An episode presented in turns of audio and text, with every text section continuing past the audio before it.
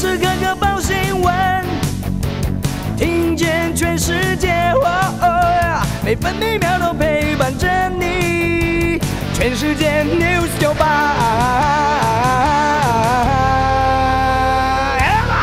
今天是十二月二十一号，星期二。南方云系北移的影响，台湾各地以及澎湖、金门、马祖有短暂阵雨，可能有局部较大雨势。今天西南部、东南部，包括蓝屿、绿岛沿海地区，可能有长浪。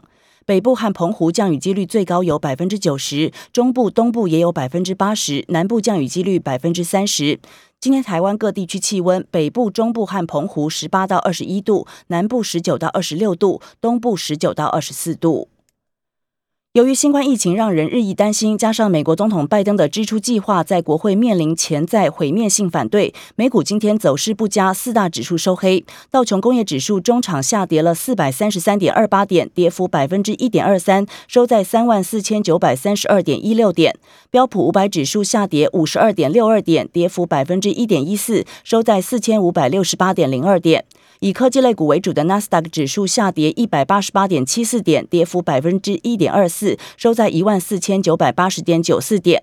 费城半导体指数下跌二十八点六五点，收在三千七百三十二点三九点。继续关心今天早报的重点新闻，首先看头版。今天联合报头版头条以及自由时报头版都有关于疫苗混打的相关消息。联合报头版头条。开放二三季全面混打，纳入莫德纳、B N T 高端，没有列 A Z，W H O 没有认可高端。陈时中提醒，责任自负。指挥官陈时中昨天宣布，从二十四号起开放第二、三季全面混打，第三季的间隔时程仍然维持五个月。疫苗厂牌则有莫德纳、B N T 和高端，A Z 被排除在外。第一季打 A Z 者，第二季可以选择莫德纳、B N T 和高端，间隔至少八周。陈时中提醒，有些国家实施疫苗接种的入境限制，大部分只承认 W H O 认证的疫苗，高端不在认可名单内。想打高端的民众要注意。今天，《中国时报》和《自由时报》的头版头条都是关于王力宏道歉的相关消息。《中国时报》头版头条：形象崩塌，王力宏道歉止血战退演艺圈，过户四点八亿豪宅，李静蕾收手不提告。王力宏和李静蕾离婚风波连烧多日，双方炮火猛烈。王力宏二十号终于认错道歉，并且宣布暂时退出演艺圈。四点八亿豪宅将过户给李静蕾。王力宏发文表示，给爸爸妈妈、静蕾、孩子们郑重道歉。李静蕾表示，不对王力宏和王力宏的父亲提告了。今天在联合报的头版还报道了。唐凤演讲，韩国失礼突然喊卡，外交部召见韩国驻台代表抗议，韩方声称考量两岸关系各层面。南韩政府十六号临时取消我行政院政务委员唐凤的线上演讲邀请，外交部因为韩方失礼行为召见韩国驻台北代表部代理代表洪纯章，表达强烈不满，而演讲邀请遭到取消的原因，韩方声称是考量两岸关系各层面。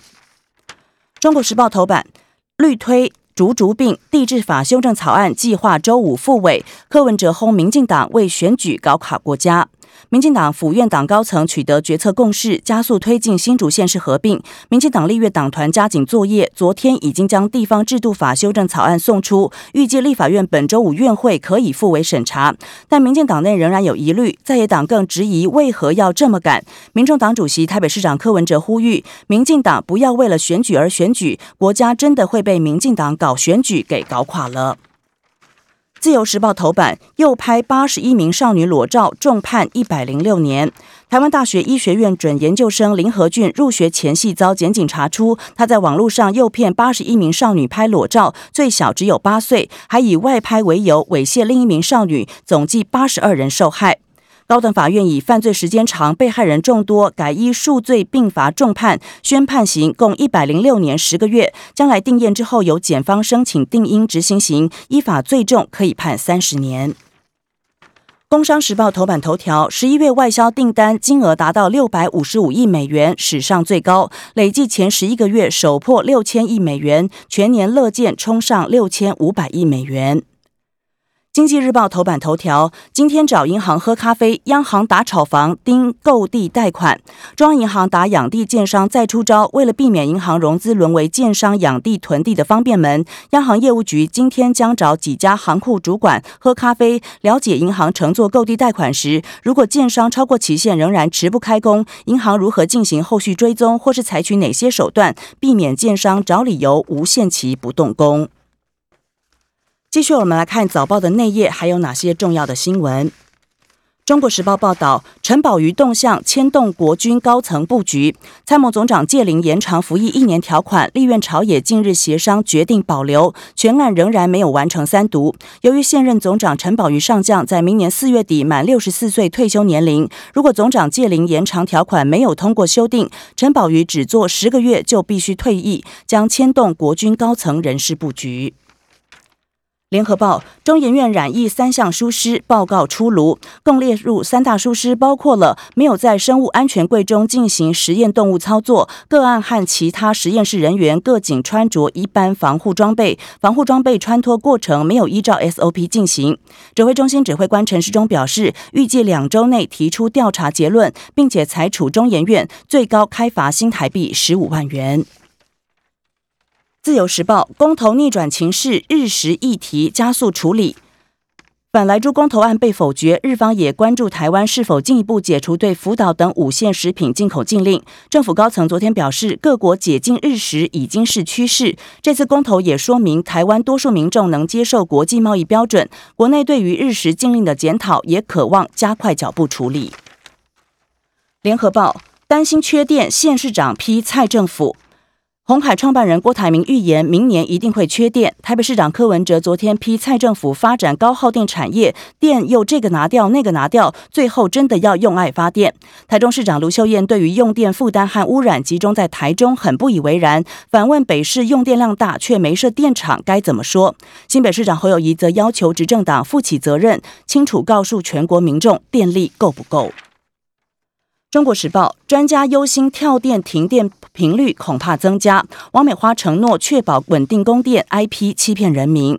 四大公投结果出炉，不论企业界或市井小民都关心台湾的用电问题。经济部长王美花昨天在立法院经委会受访时表示，政府已经备妥非常多的配套措施，能确保稳定供电。